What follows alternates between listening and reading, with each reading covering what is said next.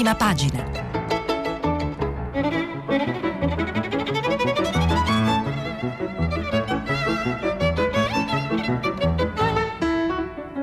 Questa settimana i giornali sono letti e commentati da Federico Fubini, vice direttore del Corriere della Sera. Per intervenire telefonate al numero verde ottocento zero cinquanta trecentotrentatré. Sms e WhatsApp anche vocali al numero tre tre cinque cinque sei tre quattro due nove sei. Federico Fubini, Firenze millenovecentosessantasei, è vice direttore ad personam del Corriere della Sera, dove si occupa prevalentemente di economia e finanza. È autore di podcast sull'economia italiana e internazionale e ha scritto sette libri, l'ultimo sul vulcano Longanesi, una riflessione sulla condizione delle persone comuni in grandi eventi globali come una pandemia. È disponibile sia in forma di libro che di audiolibro.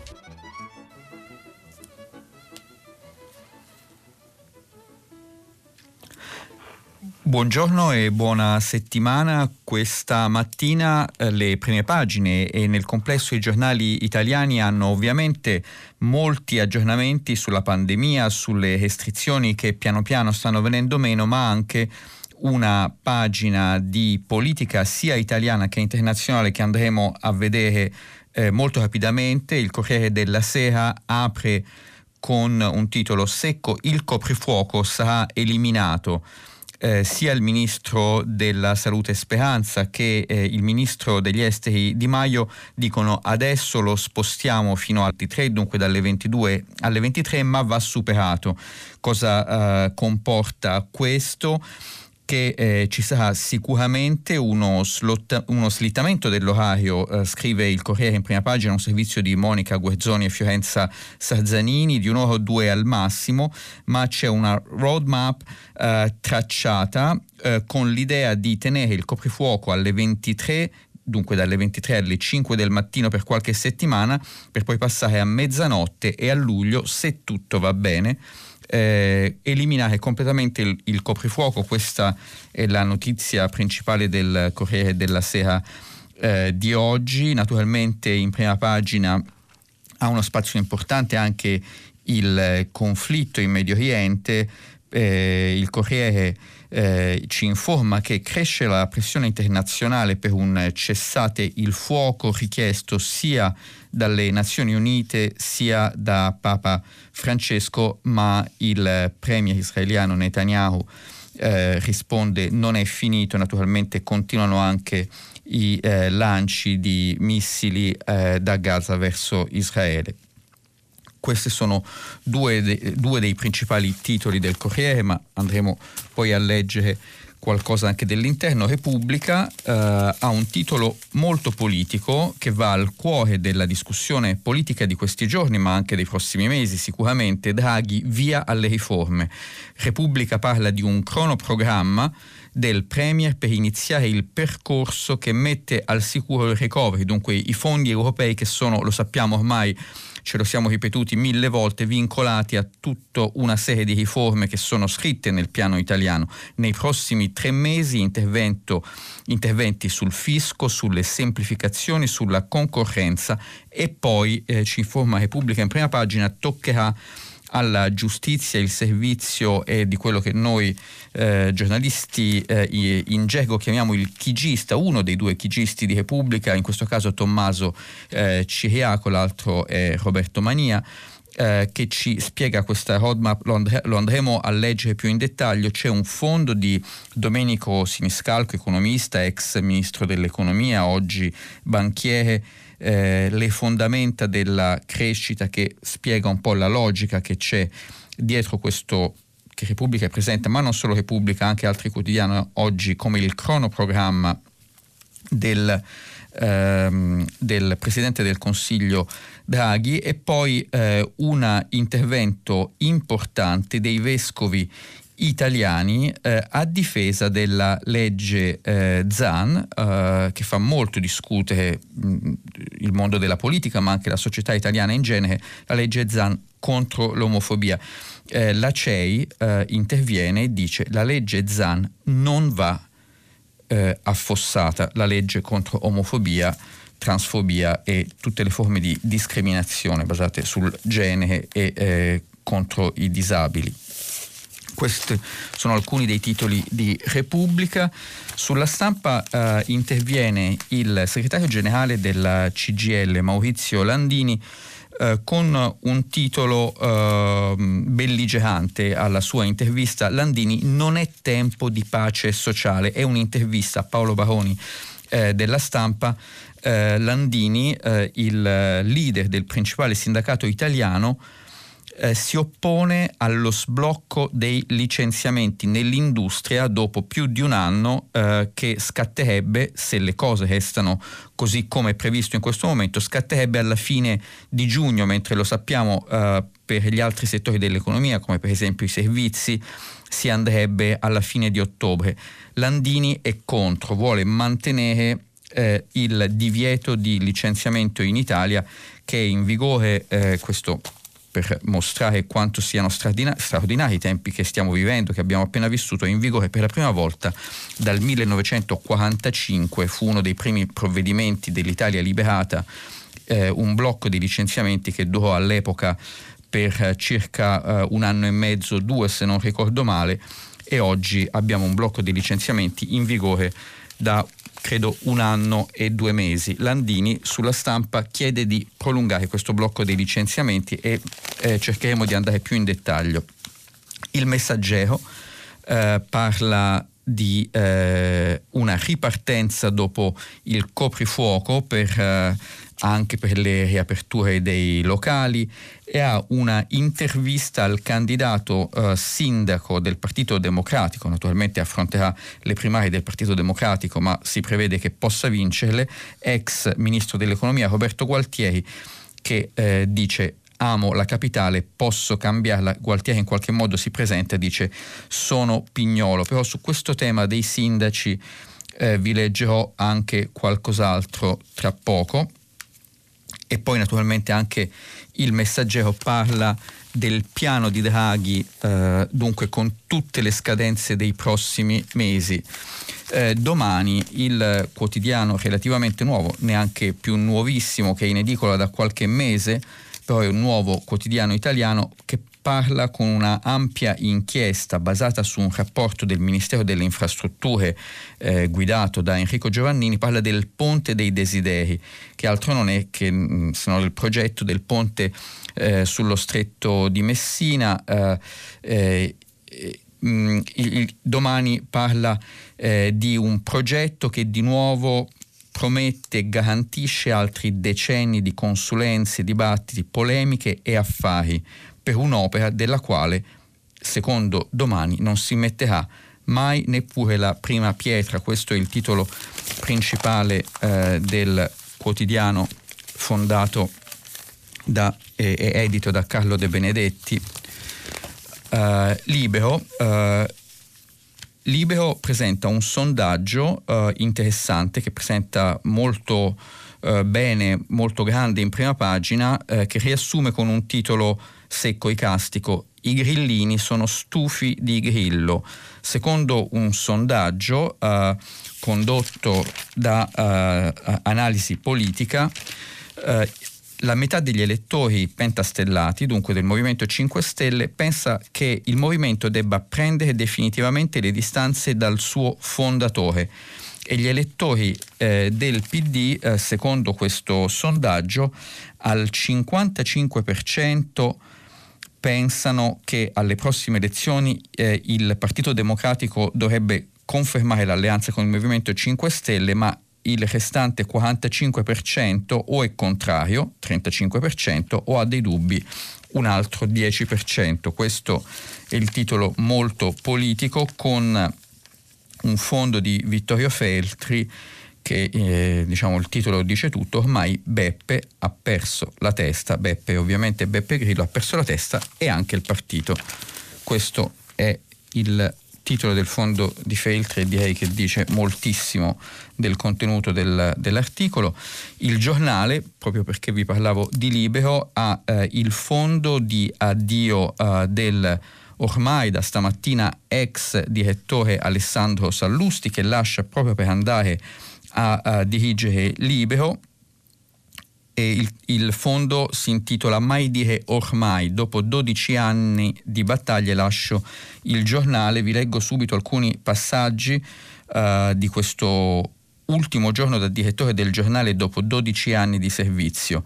Um, eh, Alessandro Sallusti cita uh, Fabio Genovesi, uh, che dice uno dei miei scrittori preferiti, eh, quando Genovesi scrive: il più grande regalo che possiamo fare a noi stessi forse è mai dire ormai. Dire cosa? Ecco, giunto dove sono potrei dire ormai sono arrivato, oppure ormai sono vecchio per tentare nuove avventure. E invece mai dire ormai, mai sentirsi appagati e arrivati. Così ehm, Sallusti motiva la sua scelta di lasciare il giornale dopo dodici anni per andare al Libero. Il Foglio invece ha un articolo interessante e eh, ve ne leggerò oh, dei passaggi ampi più tardi, di Ritanna Armeni. Ritanna Armeni, che è stata eh, una giornalista, è una giornalista che ha lavorato a lungo al Manifesto, al Mondo, a Rinascita, all'Unità. È stata anche portavoce di Fausto Bertinotti. Ha un articolo molto ampio sul eh, Foglio, su un tema di cui si è parlato molto anche la settimana scorsa, di cui si parla sempre di più. I figli che non vogliamo, si intitola la, il titolo grande di prima pagina del Foglio del lunedì. L'Italia invecchia, fa pochi figli, ma l'opinione pubblica sorvola sulle vere cause della crisi demografica, sostiene Ritanna Armeni. L'economia non c'entra e la povertà neppure, c'entrano le nostre scelte e c'entrano alcuni tabù che da donne non vogliamo ammettere. È una controinchiesta e, come dicevo, ve ne leggerò dei passaggi perché eh, è provocatoria ma anche molto interessante, un punto di vista eh, diverso da quello che si ascolta solitamente su questo tema sempre più scottante in Italia della eh, calo delle nascite. Il Mattino eh, di Napoli eh, parla anche della fine del coprifuoco eh, in prospettiva, si punta a far slittare lo stop alle ventitré o alle ventiquattro da lunedì eh, e poi via via eh, l'allentamento delle restrizioni. Però c'è un titolo di prima pagina del Mattino che trovo particolarmente interessante, eh, appunto dei temi di cui si discute molto in vista delle amministrative eh, dell'autunno. È un'intervista all'ex presidente dell'Associazione Nazionale Comuni Italiani Enzo Bianco, tre volte sindaco eh, di Catania ed ex presidente appunto dell'A N C I, che spiega come mai sia diventato, stia diventando così difficile trovare persone che si vogliano candidare a fare i sindaci delle principali città italiane. italiane. Enzo Bianco parla di rischi giudiziari e deficit. C'è tanta paura di fare il sindaco.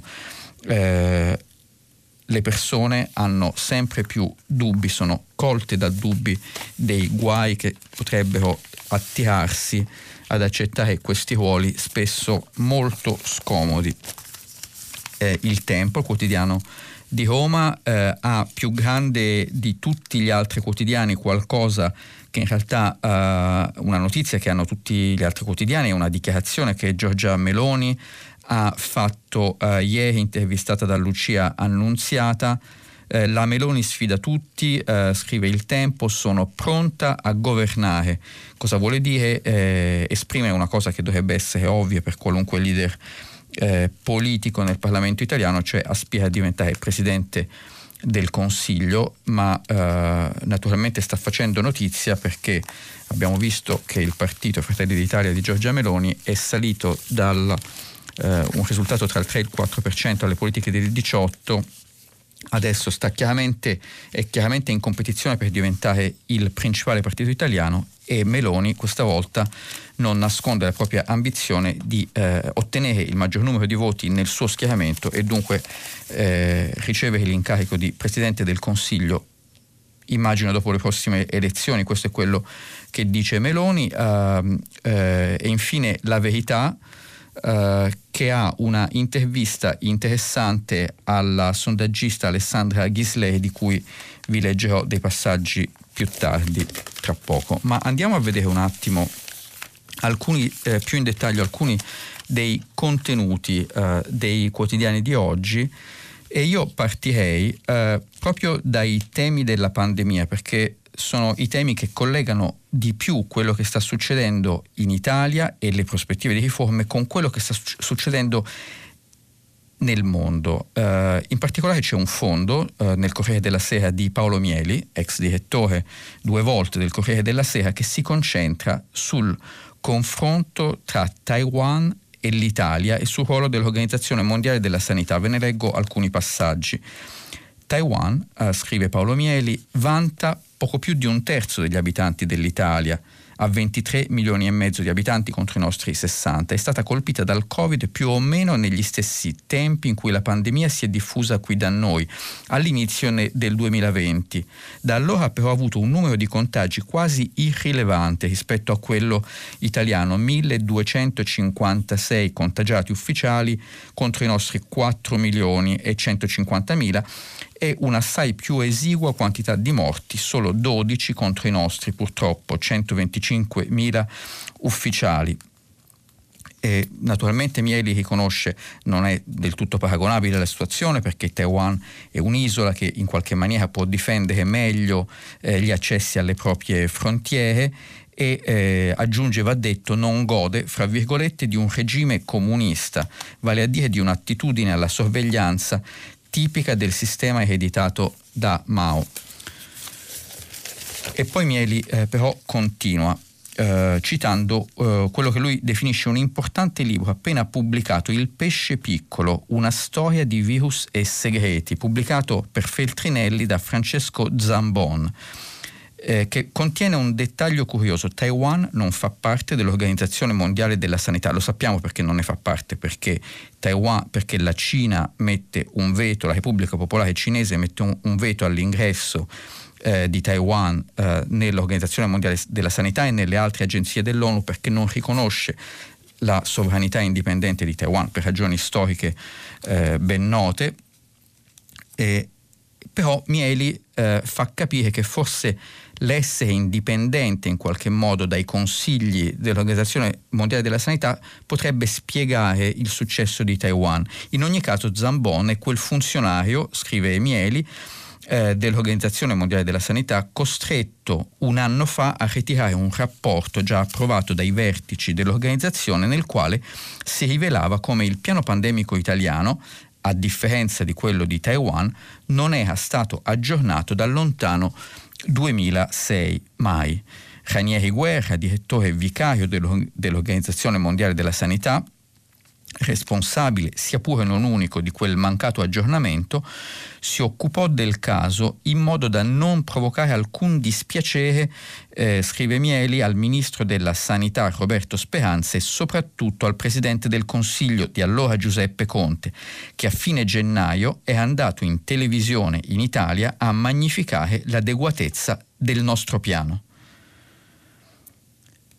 In un battibaleno il report di Zambon sulla inadeguatezza del piano italiano è scomparso dalla circolazione, scrive Mieli, dopodiché l'autore del rapporto censurato è stato incoraggiato a lasciare l'O M S. Anche Ranieri Guerra ha pagato un prezzo.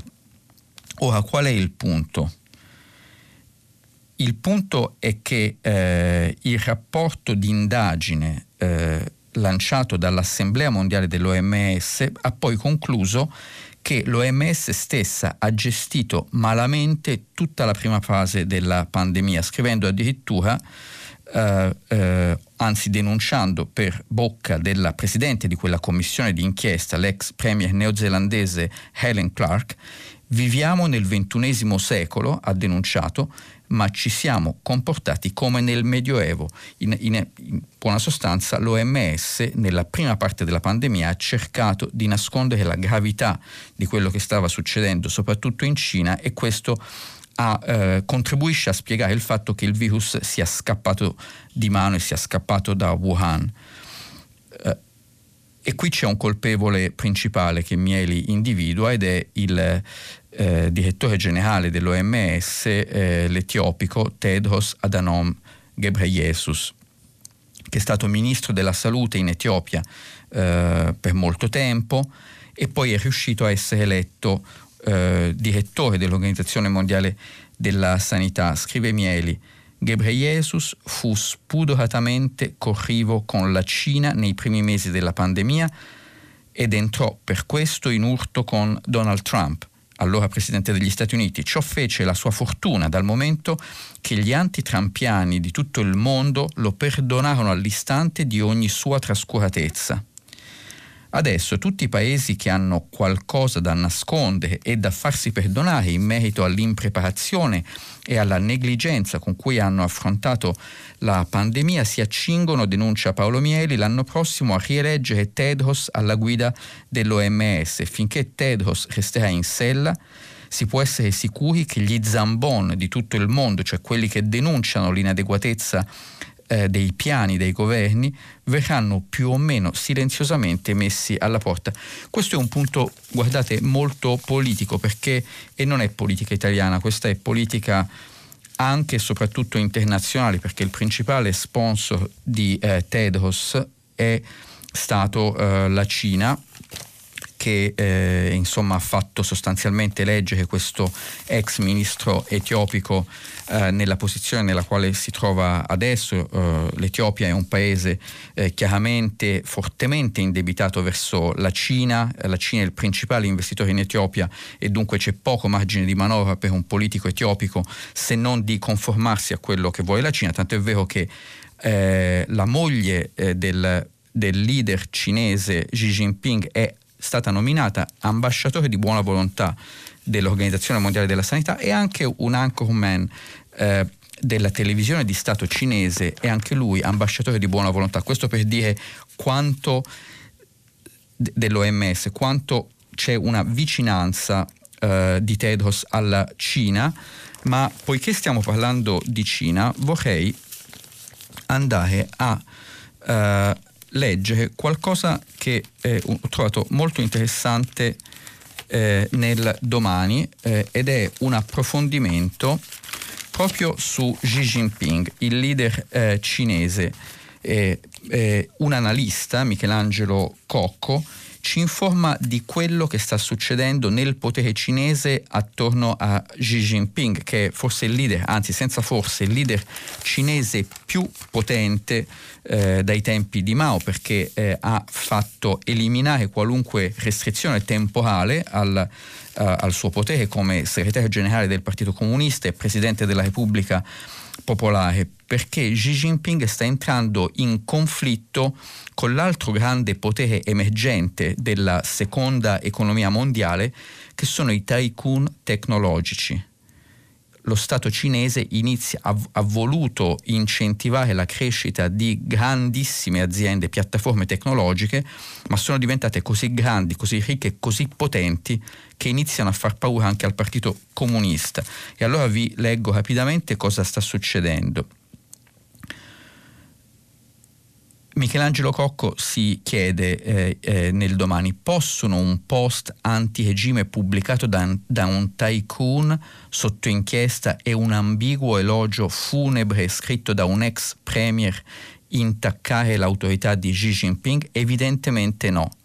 Eppure, mentre si avvicina il ventesimo congresso del Partito Comunista Cinese, due interferenze nella blindatissima narrazione ufficiale approntata dal Partito Comunista per il centenario della sua fondazione hanno aperto squarci di luce sui limiti di un potere, quello di Xi, straripante, ma forse non ancora metabolizzato da una leadership cinese educata da eh, Deng Xiaoping a governare la Cina collettivamente. Per la prima volta c'è un uomo forte che si afferma sopra tutta la leadership cinese. I dirigenti dei colossi dell'economia digitale, che rappresentano un terzo del prodotto interno lordo, in Cina vivono con malcelata insofferenza la recente applicazione delle norme, delle norme anti-monopolio.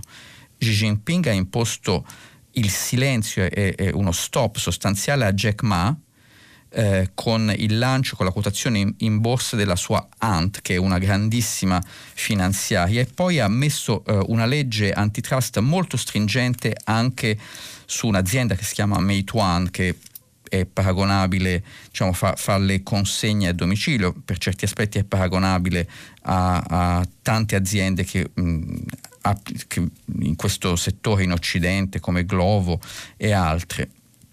Bene, questi tycoon tecnologici stanno iniziando a criticare sempre di più il potere e il monopolio del Partito Comunista. Il Partito Comunista ha paura di non riuscire più a tenere, come dire, la briglia stretta su questa parte eh, dell'economia del suo paese. È un, sicuramente uno dei grandissimi temi eh, dei prossimi anni eh, in quella che sta diventando la prima economia eh, del mondo.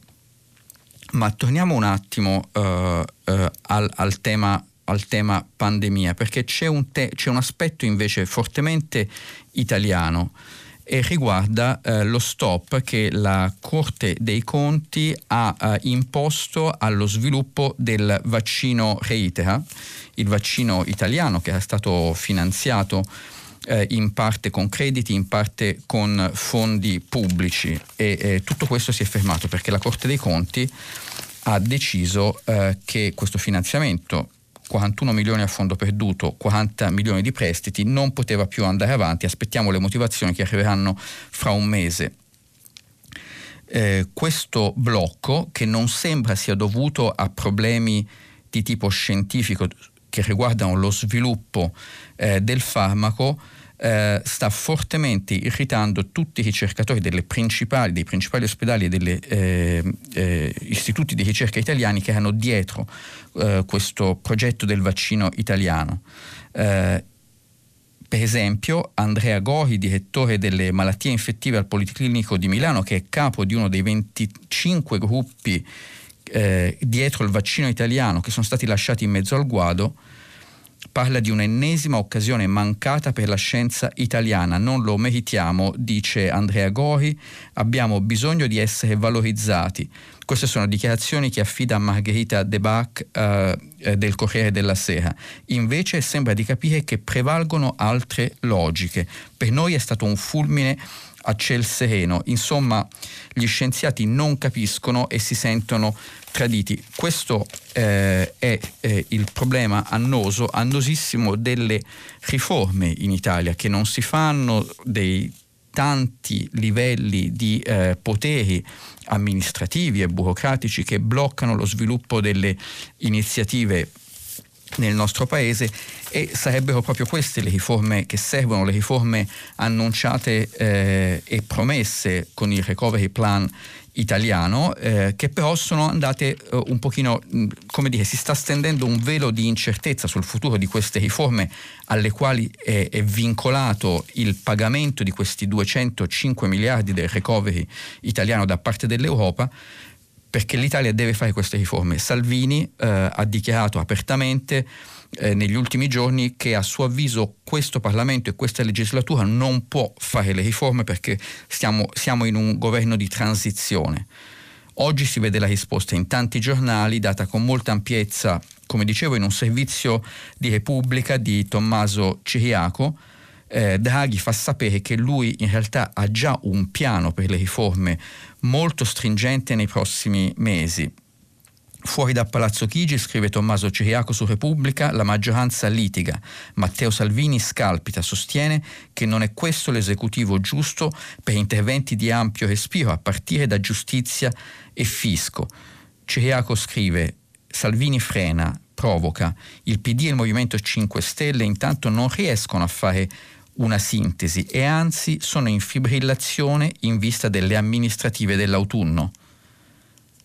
Il cronoprogramma per le riforme comunque c'è, scrive eh, Ciriaco, resta valido e non cambia. Vediamo qual è questo eh, cronoprogramma allora. Maggio eh, è già trascorso per metà, dunque Palazzo Chigi ha necessità di correre per rispettare gli impegni assunti. Entro fine mese si punta ad approvare la governance del P N R R, che fuori dal gergo è il sistema decisionale per la gestione del piano nazionale di riforme di resilienza, dunque in sostanza del recovery plan, e il decreto semplificazione, cioè come semplificare tutte quelle procedure che sono la valutazione di impatto ambientale e tante altre che possano riguardare appunto la tutela dell'ambiente o anche i poteri per esempio delle soprintendenze, accelerare tutti questi processi in modo che gli investimenti non eh, impieghino anni e anni e anni prima di essere scaricati a terra, perché se andasse così noi italiani non vedremmo i soldi dell'Europa. Dunque, entro maggio, governance del recovery e decreto semplificazioni. A giugno, continua Ciriaco, l'attenzione dell'esecutivo si concentrerà sul via libera al decreto concorrenza. Anche questo è un altro tema che ovviamente divide, perché riguarda cose come per esempio le concessioni balneari, eh, che sappiamo bene Salvini non vuole liberalizzare. Eh, dunque le concessioni di, di coloro che hanno in gestione spesso da molti molti decenni le spiagge italiane. Subito dopo si metterà in cantiere la legge delega sul fisco entro luglio, infine la giustizia.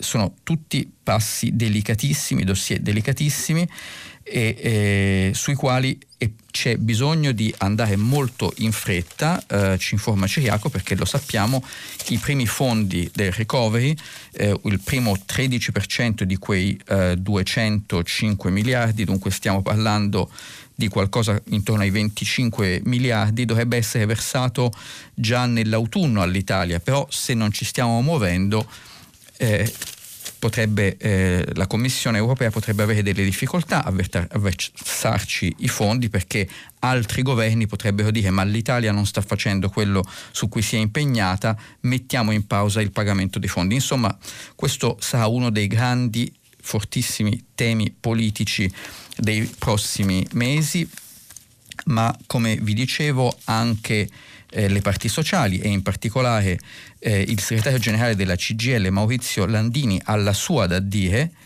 E cosa chiede? Landini chiede sostanzialmente di entrare dentro la cabina di regia come sindacato, come rappresentanti dei sindacati C G I L, C I S L e U I L dentro la cabina di regia del governo sulla gestione dei fondi.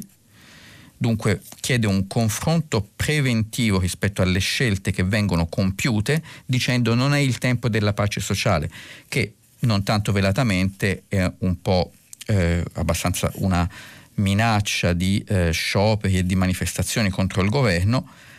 E poi chiede che ci sia una proroga del blocco dei licenziamenti. Dice a questa richiesta di una proroga del blocco dei licenziamenti si risponde solo con la proroga del blocco dei licenziamenti. Se dal primo luglio si rende possibile licenziare nel settore dell'industria e in quello edilizio, noi non siamo d'accordo, perché eh, non è il caso di produrre nuove fratture. Insomma, lo spazio entro il quale, questo è, eh, questa era l'intervista Eh, di Paolo Baroni a Maurizio Landini che apre oggi La Stampa, lo spazio politico eh, per il Presidente del Consiglio eh, Mario Draghi è decisamente stretto, molto stretto. Però vorrei tornare un attimo sulla pagina di eh, politica estera, eh, perché eh, la guerra eh, purtroppo in Medio Oriente continua. Fra i tanti temi eh, e tanti angoli eh, che sarebbero da raccontare, nel tempo che abbiamo vorrei sceglierne uno, ed è eh, quello di cui parla Giuseppe Sarcina sul Corriere della Sera, perché per la prima volta con molta chiarezza sta emergendo una divisione all'interno del Partito Democratico negli Stati Uniti sulla questione del conflitto eh, eh, tra eh, israeliani e palestinesi, perché la sinistra del Partito Democratico sta mettendo il presidente Joe Biden sotto pressione. Scrive Giuseppe Sarcina da Washington sul Corriere: il nuovo slogan che, ab- che agita il Partito Democratico e preoccupa la Casa Bianca è Palestinian Lives Matter. Questo è naturalmente uno slogan coniato eh, e, e un calco da Black Lives Matter. Eh, le, le vite dei neri contano, le vite dei palestinesi contano. Black Lives Matter era, è stato lo slogan dell'ultimo anno che ha inseguito Trump nel suo ultimo anno durante i momenti di forti disordini sociali negli Stati Uniti, adesso è Palestinian Lives Matter. Chi sono questi democratici che stanno mettendo sotto pressione il presidente Biden? Beh, le parole più citate sono quelle eh, di Alexandria eh, Ocasio-Cortez eh, eh, che eh, al Congresso ha chiesto: perché il nostro governo non fa nulla per proteggere i palestinesi incarcerati, cacciati dalle loro terre? Perché eh, è una situazione che ricorda quello che noi americani stiamo facendo con gli immigrati al confine eh, con il Messico, eh, suggerisce Ocasio-Cortez. Eh, naturalmente questa non è la posizione tradizionale del Partito Democratico americano, che è sempre stato fortemente a sostegno eh, dei governi israeliani nei conflitti di questi decenni, sia che fossero eh, governi di destra, sia che fossero governi eh, di centrosinistra de- del Labour ne- eh, in Israele. Ma eh, fa molto discutere, ci informa Sarcina eh, da, eh, da Washington, anche l'intervento di Bernie Sanders sul New York Times. Bernie Sanders è un po' eh, l'anziano, eh, il leader fondatore di questa corrente di sinistra del Partito Democratico, eh, che eh, parla di una, ovviamente della necessità di garantire la difesa e la protezione di Israele, ma aggiunge che non ci so- e, e aggiunge che non ci sono giustificazioni per i razzi lanciati da Hamas. Però eh, chiama in causa anche le responsabilità del premier israeliano ben, Benjamin Netanyahu. Il conflitto non è iniziato per gli attacchi di Hamas, scrive Bernie Sanders. Le famiglie palestinesi vivono da anni con la minaccia di essere cacciati dal quartiere di eh, Sheikh Jarrah a Gerusalemme Est. Abbiamo visto il governo di Netanyahu marginalizzare e demonizzare i cittadini palestinesi in Israele. Insomma, è una questione politica, anche politica in, di politica interna americana, che si sta aprendo con il conflitto eh, de- dell'ultima settimana, dell'ultima decina di giorni eh, tra Israele e la striscia di Gaza, e che metterà sicuramente sotto pressione molto eh, il, eh, l'amministrazione eh, Biden.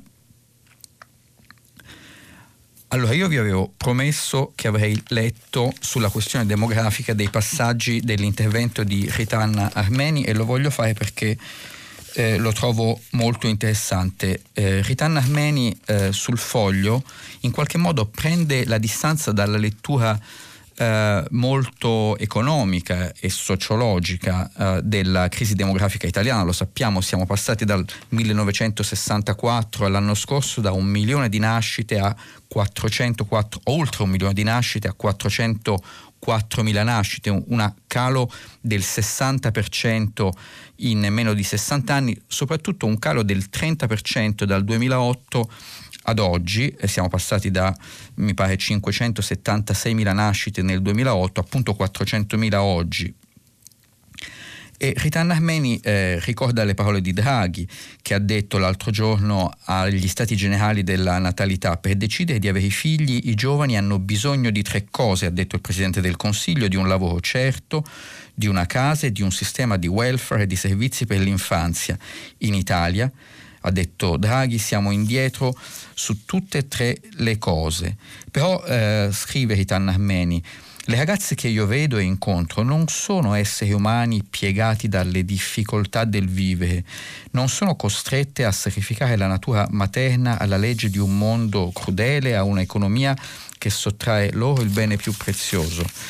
Eh, le mie giovani amiche, eh, continua Ritanna Armeni, le mie giovani amiche, Presidente Draghi, mi piacciono anche quando mi irritano, mi piace quando difendono la loro libertà e non accettano di farsi imbrigliare, quando fital- finalmente rifiutano ogni ipocrisia, affermando che un figlio le metterebbe in una sorta di custodia cautelare, e non hanno nessuna voglia di rinunciare alla loro libertà, ai loro progetti. Un tempo affermazioni di questo tipo venivano solo e soprattutto da esponenti del sesso maschile. Ragazzi sicuri alcuni, Peter Pan altri, inseguiti da ragazze che volevano una relazione più stabile e anche magari a un certo punto un figlio. Invece, continua Ritanna Armeni, mi piace che queste ragazze apprezzino la vita che si sono costruite, sono cattive ragazze, sono egoiste forse, pretendono che non si eh, pretendono, non si lasciano abbindolare dai buoni sentimenti, hanno osservato bene le fregature subite dalle loro madri e dalle loro nonne, non vogliono corde, anche amore, amorevoli, che le leghino.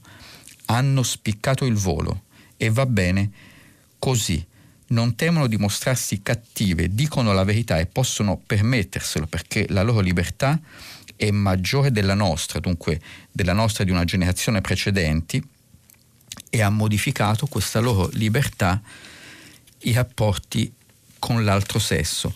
Questa è la lettura che Ritanna Armeni fa della crisi demografica, una lettura molto culturale. Io non sono sicuro di avere un'opinione eh, in proposito, nel senso che non sono in grado di dire se eh, questo articolo sia corretto o non corretto, ma sinceramente lo trovavo interessante, così eh, come eh, trovo eh, eh, molto interessante l'apertura eh, che la C E I fa eh, sul tema della legge Zan, che divide la politica, con le grandi riserve che ci sono eh, eh, soprattutto nel centrodestra riguardo a, alla legge Zan. Eh, ve l'avevo detto, eh, Repubblica titola grande: la legge Zan non va affossata, e questi sono i eh, vescovi italiani che parlano con un servizio eh, di eh, Paolo eh, Rodari, che è il vaticanista di Repubblica, e c'è un'intervista al presidente eh, della C E I sul Corriere della Sera, il presidente eh, della C E I che ha eh, Bassetti, cardinale Gualtiero Bassetti, eh, che è arcivescovo metropolita di Perugia, città della Pieve, eh, e dice eh, a Gianguido Vecchi sul Corriere: guardi, che ci si ponga il problema di difendere le persone omosessuali da insulti omofobi, aggressioni o violenze, per me non è mai stato un problema, ci mancherebbe. Allora eh, Gianguido Vecchi gli chiede: Eminenza, voi vescovi avete cambiato idea? Perché prima eravate contro eh, questa legge, ma no, è diverso. Io ho sempre sostenuto che non ci fosse bisogno di questo disegno di legge, perché c'è già tutta la legislazione sufficiente a tutelare le persone contro le discriminazioni e le violenze. Non ne vedevo la necessità, tutto qui. Ma è chiaro che se poi decidono di andare avanti, non è una questione che spetti a me decidere, perché c'è un Parlamento.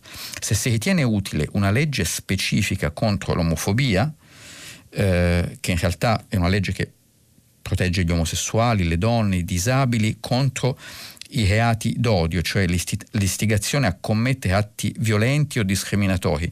Bene, se c'è bisogno di una legge di questo tipo, va bene, eh, dice il presidente della Conferenza Episcopale Italiana.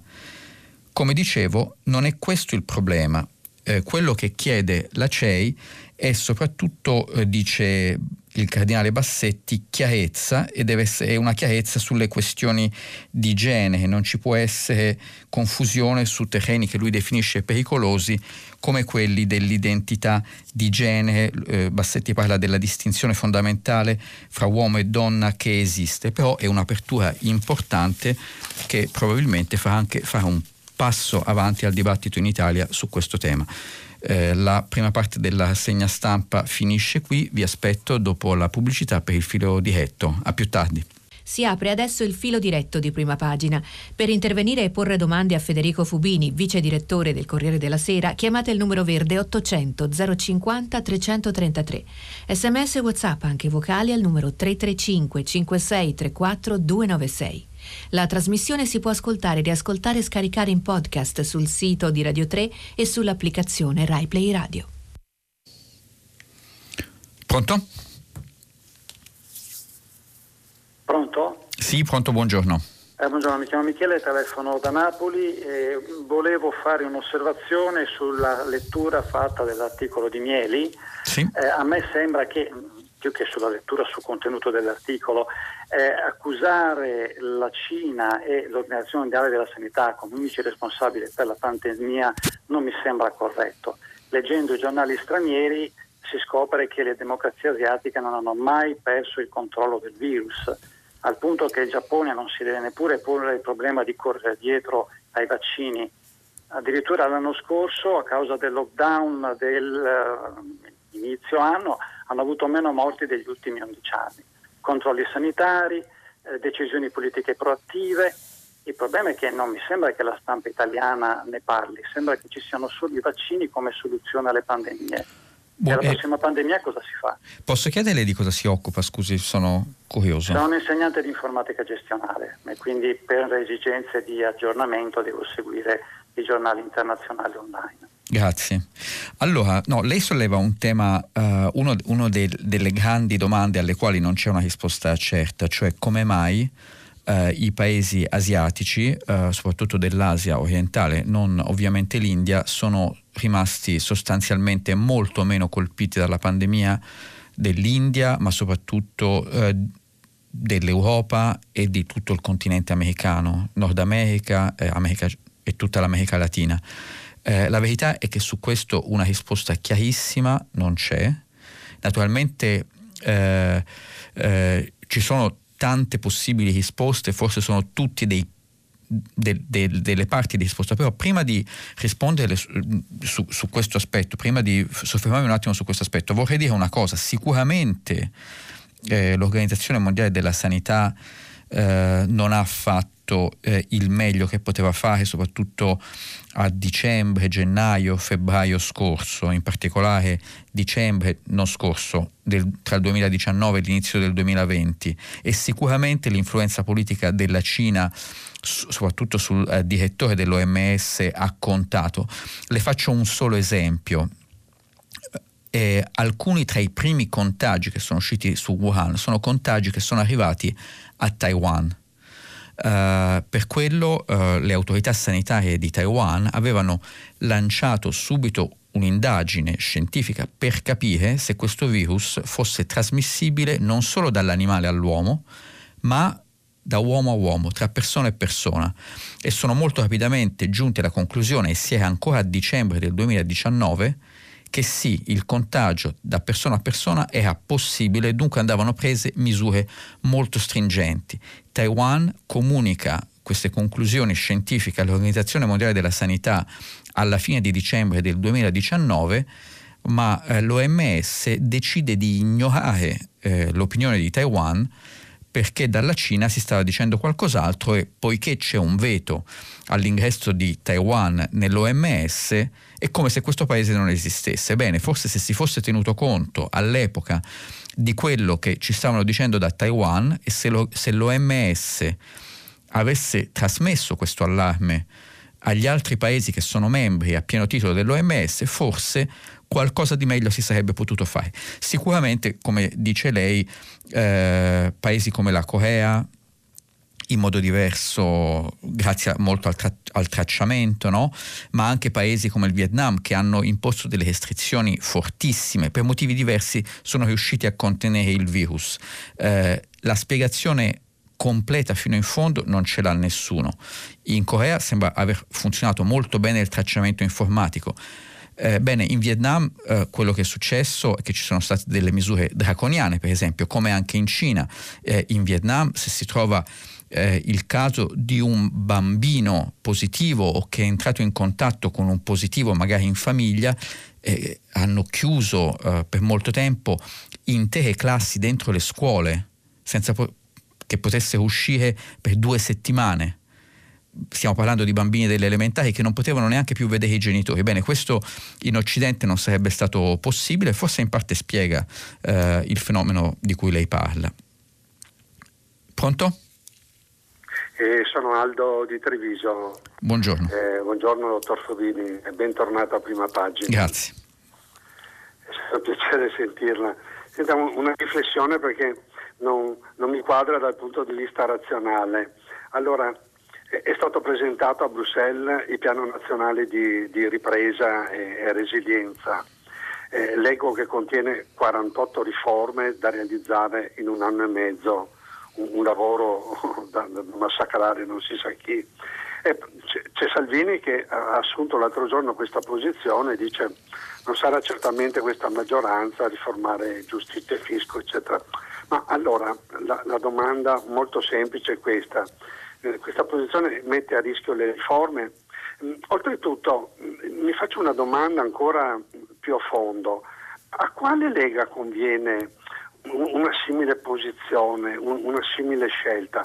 Per quello che conosco io in nord-est, ma tutto il settentrione, i ceti produttivi che, che lavorano Lega, che votano Lega, hanno, hanno tutto il vantaggio a portare avanti le riforme, a, a, ad acquisire una serie di innovazioni che, che renderanno più avanzato il nostro paese, eccetera, eccetera. Quindi, allora, che, che cosa... Perché non mi torna questa, questa posizione qui? Non, non, non riesco a spiegarmela razionalmente, le, le sarei grato se volesse darmi una risposta, ecco. Guardi, se avessi la risposta sarei un privilegiato, non, non, non, non ce l'ho neanche io. Chiaramente ci sono degli elementi diversi.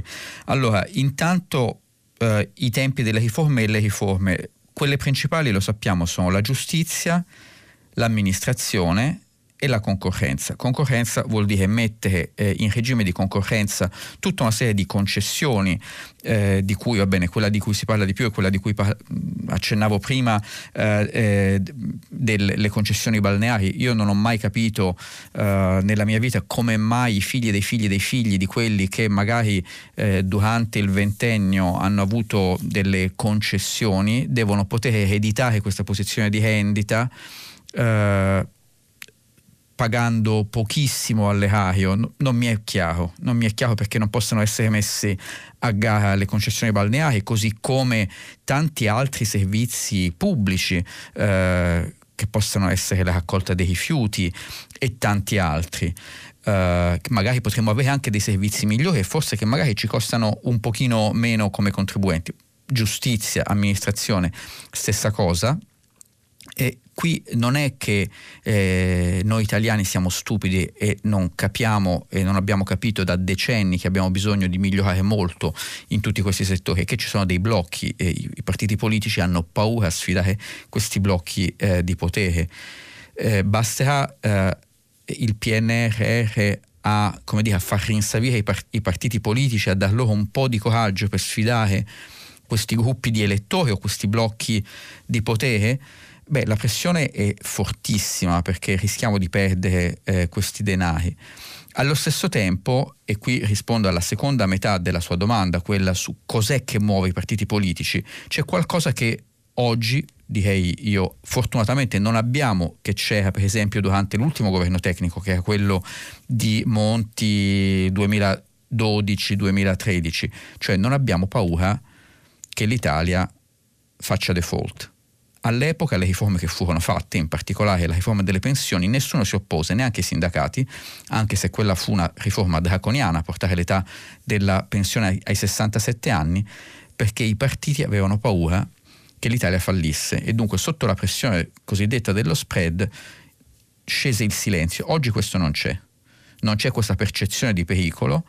Non entro adesso se è giusto o non è giusto che non ci sia la percezione di pericolo, ma non c'è. E infatti vediamo che i partiti stanno andando ciascuno nella sua direzione mossi dai sondaggi. E qui veniamo al tema della Lega, perché la Lega evidentemente non è una cosa sola. C'è la Lega che le dice del nord-est, degli imprenditori che vogliono una giustizia più rapida sui loro investimenti, un'amministrazione più veloce, eccetera. O magari vogliono anche poter competere per prendere la gestione di un pezzo di spiaggia a Jesolo. E poi però c'è eh, una Lega romana che è cresciuta su parole d'ordine leggermente diverse, che qualche anno fa erano ehm, sovranismo, no all'euro, che è chiaramente in competizione con Fratelli d'Italia, dove ci sono delle logiche diverse. Quale eh, componente della Lega vincerà noi oggi non lo sappiamo. Sicuramente c'è una partita là dentro che sarà una partita importantissima per la direzione che prende l'Italia nei prossimi anni, perché, lo ricordo, la Lega ad oggi nei sondaggi è ancora eh, la prima forza politica. Pronto? Buongiorno, sono Daniele da Torino. Buongiorno. Eh, l'articolo sulla crollo della natalità è eh, molto interessante, però lo allargherei un attimino. Lì era centrato sulle donne, sulla loro conquistata libertà che non hanno voglia di perdere. Io lo allargherei alla platea dei giovani adulti e anche degli adulti in generale. Noi stiamo crescendo in una società dove la parola d'ordine è vado, o devo poter andare dietro alla mia pancia, anche a livello sentimentale, ed è profondamente sbagliato, ed è questo il punto, dover fare sacrifici in campo relazionale. Quel mondo che eh, ha combattuto in maniera sacrosanta per i diritti di libertà di fronte a un certo tipo di società patriarcale, parlo degli anni cinquanta, adesso si trova alla contraddizione di crescere ragazzi con un'idea che eh, hanno solo diritti e di conseguenza eh, tutto il buono della parola sacrificio che sta dietro qualsiasi rapporto di coppia stabile, lo sa chi, chi, c'è, chi ha l'esperienza, è, è sbagliato. Ecco, uno sta così, siamo destinati a implodere. Su questo aspetto, quindi un aspetto culturale molto, molto profondo e radicato, volevo sentire la sua opinione, perché io l'orizzonte, ho due figli adolescenti e, e quindi tasto come la pensano e come vedono loro le cose, l'orizzonte lo vedo foschissimo per la nostra società, una società vecchia, implosa su se stessa, dove nessuno ha voglia di impegnarsi per qualche obiettivo personale o comune eh, che valga, per cui valga la pena vivere. Grazie. Guardi, lei pone un tema enorme. Io penso che tutti, tutte le generazioni, non c'è una generazione meglio del, del, della precedente, no? Tutte le generazioni, fare figli è, è una delle grandi gioie della vita, e non credo eh, che gli adolescenti di oggi o i ventenni di oggi eh, la pensino in maniera diversa, fa parte proprio dell'istinto delle persone, dunque mi rifiuto di pensare questo. Um, malgrado quello che scrive Ritanna Armeni, se lei chiede la mia opinione, eh, anche perché eh, allora bisognerebbe spiegare come mai eh, gli ita- gli, i giovani, gli adolescenti italiani sono necessariamente diversi dai giovani e adolescenti di altri paesi, perché per esempio mentre da noi eh, oramai eh, stiamo parlando di uno virgola tre figli per donna, molto sotto al tasso di sostituzione, essendo i genitori Eh, due di solito eh, il tasso di sostituzione è intorno ai due figli per donna, noi siamo a uno virgola tre, in Francia eh, siamo a uno virgola otto. in, in cosa eh, i, gli adolescenti, i ventenni o i giovani italiani sarebbero diversi dai francesi non mi è chiaro. Io penso che ci sia fondamentalmente in queste nuove generazioni eh, uno, eh, un arrivare tardi alle decisioni riproduttive, perché arrivano tardi a posizioni eh, lavorative e sociali eh, eh, che, eh, in cui si sentono abbastanza sicuri per fare figli, e dunque arrivando tardi a volte non c'è il tempo di avere due figli, ma solo di averne uno, per esempio. Eh, se lei parla eh, alle persone appunto che si occupano di ma- maternità assistita e delle eh, tecniche di fertilità, eh, viene fuori che mh, il quindici per cento oramai delle nascite sono legate a, a, questi, a queste cliniche. Allora perché questo succede? Succede perché eh, le donne arrivano, le donne, le coppie arrivano tardi alla prima nascita o alla decisione di avere un figlio. E se noi vediamo quello che è successo nel duemilaventi, queste cliniche della fertilità si sono sostanzialmente bloccate, hanno smesso di lavorare con l'inizio della pandemia per la durata di vari mesi. Perché questo? Perché le persone avevano paura. Eh, e, e la paura, questa condizione psicologica, a mio avviso spiega molto del calo delle nascite. Se lei va a vedere... Io credo che l'Istat abbia tirato fuori i dati delle nascite ad oggi, di, gli ultimi dati sono dicembre e gennaio. Se lei paragona le, le nascite di dicembre sul dicembre dell'anno prima, dunque stiamo parlando di concepimenti attorno al mese di marzo, il primo mese del lockdown, noi vediamo un meno dieci per cento rispetto a un anno prima. Se noi andiamo a vedere le nascite di gennaio, dunque i concepimenti di aprile, il secondo mese del lockdown, siamo a meno quattordici per cento. Allora, per trovare un altro meno quattordici per cento, siccome questi sono temi che mi interessano, me li sono andati un po' a vedere indietro i dati, bisogna risalire a nove mesi dopo l'incidente nucleare di Chernobyl.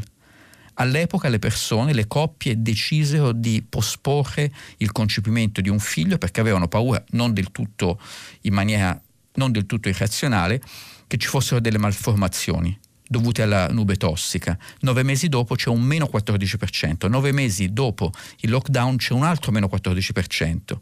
Allora questo le dice che non è una mancanza, come dire, che manchi il desiderio o la maturità di avere eh, figli, manca la fiducia. Io credo che questo sia il fattore principale. Se tornasse questa fiducia, anche certi comportamenti che lei indica come fuga dalla responsabilità probabilmente verrebbero meno.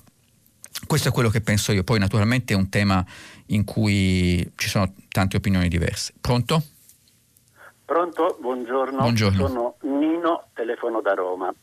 Dottor Fubini, io volevo ritornare al problema della politica italiana, che lei ha affrontato così bene poco fa, eh, eh, precisando che l'esigenza di costruire straordinariamente con velocità le riforme di cui abbiamo bisogno è fondamentale per recovery plan, eccetera. A me viene un dubbio che voglio sottoporle. Per caso il governo Draghi non sarà nato con qualche difetto di strategia politica, una certa leggerezza? Cosa intende cioè, dire? Le spiego subito. Mattarella aveva chiesto un governo che fosse in qualche modo di unità nazionale o di eh, emergenza nazionale. L'aver consentito a un gruppo, la Meloni, di star fuori da questo governo le ha regalato un'inopinabile posizione di rendita strepitosa, straordinaria, che ha messo persino in difficoltà l'alleato Salvini, il quale scalcita e non sa se restare dentro o uscire fuori così come lo, gli suggerisce Letta. Questo è un errore per me. Le riforme, è osato dire, le riforme si fanno fuori. Ma che scherziamo? Ma che scherziamo? E non è, sarebbe stato più giusto, ecco la mia domanda, trovare una strategia politica per fare entrare anche la Meloni in questa unità nazionale e non regalargli questo grande ruolo che la fa straparlare adesso come fosse il capo dello Stato lei, tra un po'. Perché, preciso, le riforme sono fondamentali per i fondi, ma anche la difficoltà a raggiungere unità nella scelta dei candidati per le città, per le elezioni, sono mine vaganti che stanno portando avanti a rischio anche persino il governo Draghi e la sua figura in super partes che avrebbe consentito la, la sua elezione a Presidente della Repubblica rischierebbe ugualmente di essere messa in crisi, perché se esce Salvini si dirà quello è un governo della sinistra, eccetera, eccetera, si, si precipita nella lotta per bande.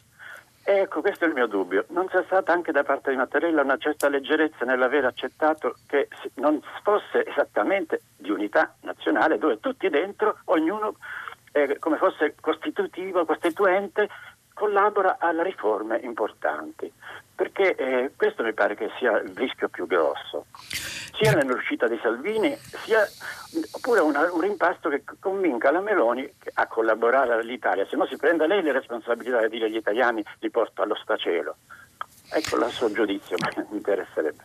Guardi, eh, mentre lei parlava io stavo pensando una cosa, che eh, i due partiti politici eh, o forze politiche che mh, in qualche modo rimasero, non appoggiarono eh, il governo di Mario Monti nel, a partire dal duemilaundici fino al duemilatredici, Lega dentro il Parlamento, Movimento cinque Stelle fuori dal Parlamento, poi sono le due forze politiche che arrivato il duemiladiciotto hanno sostanzialmente vinto quelle elezioni di quattro anni fa, di mh, poco più di tre anni fa.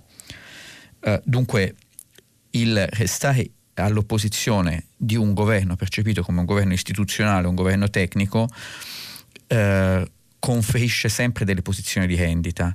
Eh, Meloni ha chiaramente percepito che c'era questa posizione di rendita. Io non credo che Mattarella avrebbe potuto costringere i Fratelli d'Italia a entrare nel governo, non aveva le leve, non ha le leve per farlo.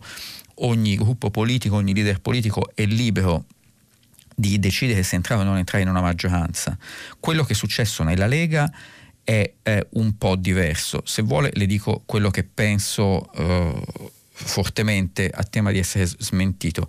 C'è sicuramente eh, la componente che, di cui parlava eh, Aldo, l'ascoltatore di Treviso poco fa, cioè un ceto eh, produttivo di elettori della Lega a nord, a nord-est, volevano che eh, la Lega entrasse nel governo Draghi.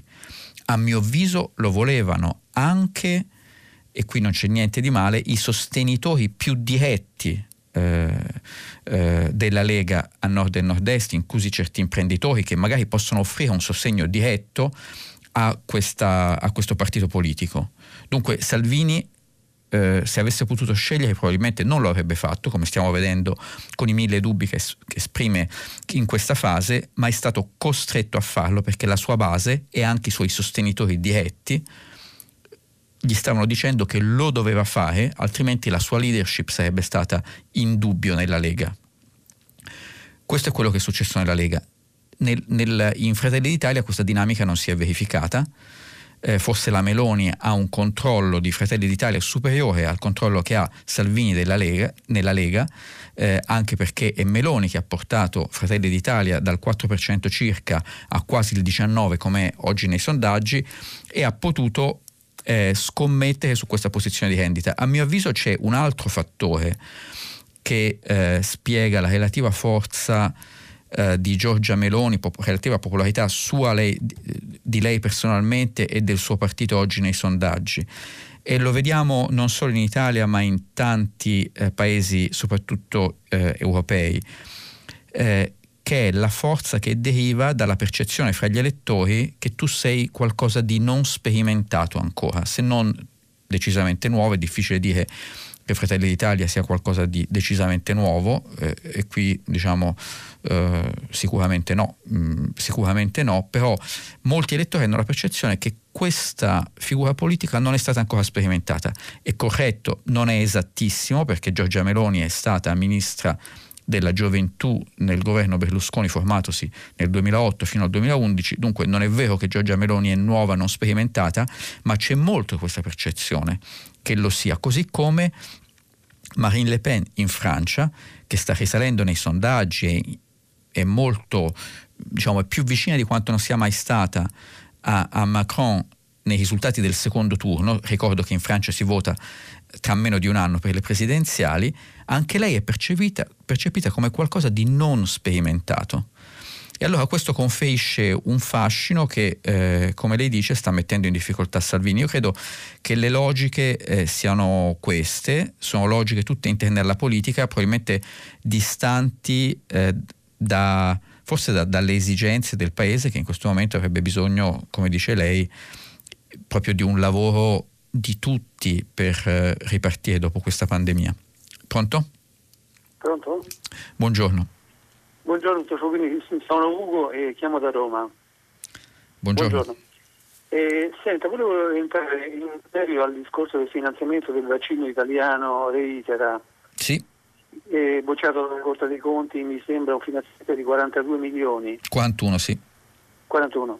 Ecco, però ho sentito anche che la società eh, diciamo che svilupperebbe questo vaccino in Svizzera, quindi mh, volevo un attimo mh, capire o sapere da lei, se non so se è informato, comunque forse l'oggetto va approfondito, se questa società che in Svizzera poi produrrebbe il vaccino in Italia, e di chi, a chi apparterebbe per esempio un futuro brevetto, se questa società potre, poter, potrà in futuro spostare la produzione dall'Italia in Svizzera o in altre sedi.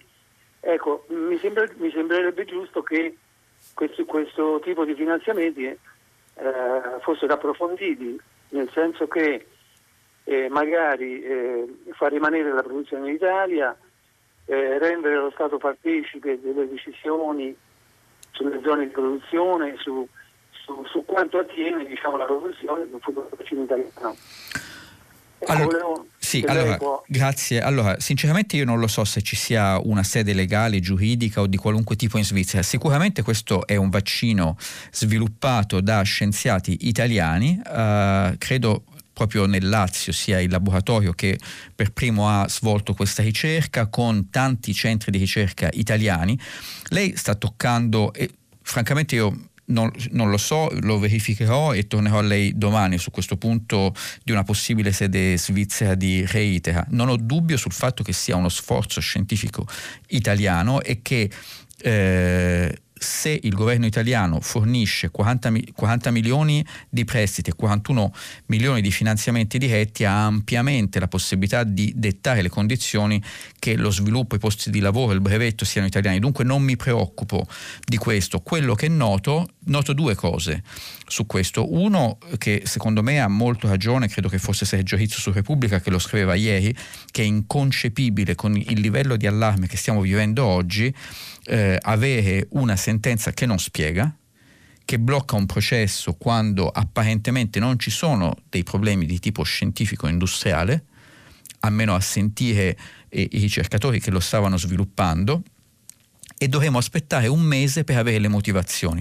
Ora, questi sono tempi, io dico, di un'altra epoca, e qui torniamo al discorso del, delle riforme del recovery. Se noi eh, eh, vogliamo eh, avere un paese che funziona, non, non, chiaramente ci devono essere dei livelli di controllo anche della Corte dei Conti, anche se lì si può discutere eh, per esempio tanti aspetti del potere della Corte dei Conti, che inibisce, blocca eh, per paura, eh, no, blocca le firme dei provvedimenti perché i funzionari hanno paura di, poi di dover rispondere loro personalmente eh, in solido finanziariamente se la Corte dei Conti li condanna. Questo c'è in pochi paesi, una cosa del genere, e il risultato è lo sciopero della firma sui provvedimenti eh, più essenziali e più urgenti. Dunque queste sono proprio le cose su cui l'Italia, a mio avviso, non funziona.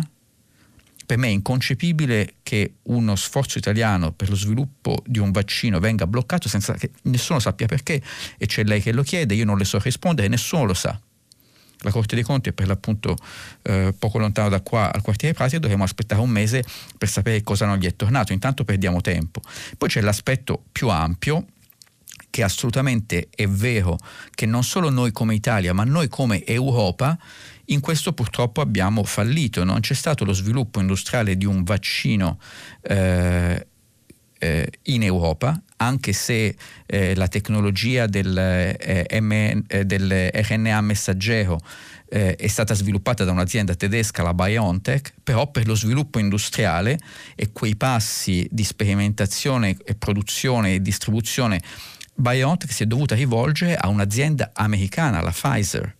Allora chiediamoci come mai noi europei così ricchi, così avanzati, così sofisticati non ci siamo riusciti. Sicuramente c'è un grande problema negli incentivi all'innovazione nel nostro continente, non solo nel nostro paese. Vedere che la Corte dei Conti possa bloccare eh, lo sviluppo di un vaccino senza spiegare perché, eh, come dire, mi aiuta a capire come mai non riusciamo e alla fine eh, dipendiamo, come diceva qualcuno, mi pare su Repubblica di averlo letto oggi, eh, dalla benevolenza delle grandi aziende farmaceutiche eh, fuori dall'Europa. Pronto? Sì, pronto, buongiorno, salve a lei, buongiorno agli ascoltatori. Io mi chiamo Francesca, chiamo dalla provincia di Pisa e la chiamo in merito all'articolo della signora Armeni che lei ha letto. Sì. Eh, la chiamo perché io mi rivedo in quello che la signora Armeni dice. Io ho ventinove anni, quest'anno ne compio trenta, e sono fra quelle donne che non crede al momento di voler avere dei figli proprio perché non pensa di voler rinunciare alla propria libertà in virtù di quella di, di qualcun altro. Ecco, lo farebbe con responsabilità. Quello che secondo me si può Posso evidenziare... chiederle lei di, di cosa si occupa? Studia, io lavora? Io gestisco un agriturismo. Scusi? Gestisco un agriturismo. Ok. Eh, lavoro, quindi ho un lavoro fisso, un contratto a tempo indeterminato, eh, però secondo me si può evidenziare anche un altro punto di vista che è più altruistico. Da una parte è quello di non mettere al mondo un altro essere umano eh, in virtù di una pressione sociale o di un'aspettativa, e poi magari mh, non essere pienamente soddisfatti di questa scelta. E dall'altro punto di vista è che se la denatalità è un problema dal punto di vista del sistema paese, non lo è a livello globale. Siamo già troppi, le risorse sono limitate e quindi mh, è un problema per l'Italia, non è un problema per il mondo. Ecco, poi secondo me si continuano a far pochi figli dove i figli sono un costo, e se ne fanno molti dove vengono vissuti come una risorsa, anche se risorsa vuol dire mandarli a lavorare nel campo a dieci anni. Ecco, questo era il trucco della cosa. Ok, eh, grazie. Lei fa un'osservazione molto interessante. Chiaramente poi ognuno ha le sue motivazioni soggettive, eh, chi sono io per eh, eh, discutere le sue? Assolutamente non, non lo posso fare, non lo voglio fare. Però lei fa questa osservazione, eh, non è un problema per il mondo, siamo già troppi. Questa è una cosa interessante, perché quando si tocca questo argomento molto spesso i lettori e gli ascoltatori scrivono o intervengono dicendo: ma perché vogliamo più persone, siamo già troppi, a parte che diciamo l'Italia ha perso un milione di abitanti negli ultimi sei anni, ok? Dunque mh, siamo un milione in meno. Eh, io personalmente non sono d'accordo, perché eh, eh, un calo della natalità, della natalità così pronunciato a cosa porta? Porta a una società che è fondamentalmente anziana, dove la, la componente delle persone, io sono eh, del millenovecentosessantasei, della mia età e superiori, diventa prevalente rispetto ai giovani. Ma io penso che noi di giovani abbiamo disperatamente bisogno, perché i, i giovani hanno le menti più creative, la maggiore energia, la, la maggiore propensione per il rischio, la maggiore propensione per l'innovazione. Un paese che smette di fare figlio ne fa molto meno, è un paese che è tutto sbilanciato demograficamente dall'altra parte, di quelli che non hanno voglia di rischiare, che non hanno voglia di innovare, che non hanno tanta energia mentale. Poi chiaramente ci sono persone con un sacco di energia mentale e molto innovative a tutte le età, però prevalentemente non è così, lo sappiamo, abbiamo bisogno di questi giovani. Eh, a me questa rinuncia eh, colpisce molto, ma l'altro giorno ho scritto un articolo su questo tema e mi ha molto colpito vedere che mi sono arrivate tante email di lettori che dicevano: ma perché dobbiamo essere di più? Il problema non è essere di più o di meno, a parte che siamo di meno oggi in Italia di quanti eravamo. Il problema è che se smettiamo di fare figli diventiamo vecchi, e non voglio neanche entrare nei temi eh, come dire, della distribuzione finanziaria del welfare e di chi lo paga e di chi lavora rispetto a chi non può più lavorare o chi non vuole più lavorare, ok? C'è proprio un tema di creatività nella società e di energia nella società che, mh, per cui a mio avviso abbiamo assolutamente bisogno eh, di questo. Poi c'è tutto un tema molto grande del fatto che poi in una società dove gli anziani prevalgono i giovani tendono ad andare via, tendono a emigrare. Dunque devo dire che, al di là delle sue motivazioni individuali che rispetto, in generale non sono assolutamente d'accordo e non penso assolutamente che ci sia un problema, che siamo troppi, eh, ma questo è il mio punto di vista. Pronto? Pronto? Buongiorno. Buongiorno, sono Lorenzo da Sesto Fiorentino. Senta, volevo riportare la, la focalizzazione un po' sul Un, un conflitto dimenticato che è il Myanmar. Sì. E alla fine le faccio una domanda, volevo dire alcune cose, nel senso che eh, da quello che sappiamo ci sono stati già ottocento morti, di cui almeno cinquanta bambini. L'esercito spara sulla gente, tantissimi morti fra giovani e giovanissimi. Poi migliaia di persone torturate, eh, picchiate, eh, imprigionate. E poi e sempre più le, l'esercito entra nelle case, uccide, eh, deruba, eh, distrugge. Sulle montagne le, le varie etnie, i, i Chin, i Karen, i Kachin, eh, vengono bombardate, i villaggi distrutti, migliaia di persone sono nella foresta, eh, donne e bambini con un telo di plastica, quando sta arrivando anche eh, la stagione delle piogge. Lei conosce eh, bene questo paese, c'è stato? Eh, non ci sono stato, ma lo conosco bene perché conosco delle persone che sono là. Però volevo dire, come mai questo silenzio assordante del, delle Nazioni Unite, delle nazioni, ma anche dei mass media? Guardi, allora eh, sicuramente eh, avremmo potuto essere più attenti, forse ci sono tanti temi di attualità che a volte invadono gli spazi. Ultimamente il conflitto in Medio Oriente, sul Corriere della Sera ne abbiamo parlato molto, del conflitto birmano, anche la settimana scorsa, devo dire anche fino alla fine della settimana scorsa. Allora, io in Birmania sono, Myanmar, sono stato uh, varie volte anche per lavoro. Questo è un paese che ha risorse minerarie importantissime, che spingono dei gruppi di interessi che a volte si esprimono, trovano una rappresentanza molto forte nell'esercito, che è quello che ha il monopolio, non ha il monopolio, ha, alla for- alle armi, a far valere i, i propri interessi in quel modo. Però c'è un tema più ampio in Birmania, eh, che eh, diciamo risorse minerarie, soprattutto rubini, sono la cosa più preziosa, ma poi anche idrocarburi eh, e, e tanti minerali, minerali preziosi. Però c'è un tema più ampio, che è quello delle potenze confinanti a Myanmar, l'India da un lato e la Cina dall'altro.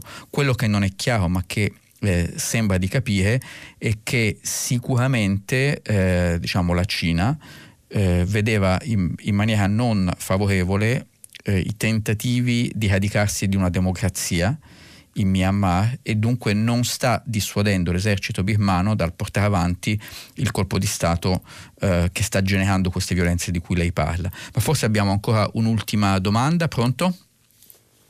Pronto? Buongiorno. Buongiorno, parlo io, Francesco. Prego, sì. Eh, buongiorno, volevo segnalare una questione per noi importante. Eh, una famiglia non molto vicina ha provato a prenotare con il bonus eh, vacanze, che riguarda le famiglie meno abbienti, eh, un soggiorno in un camping di Canazei.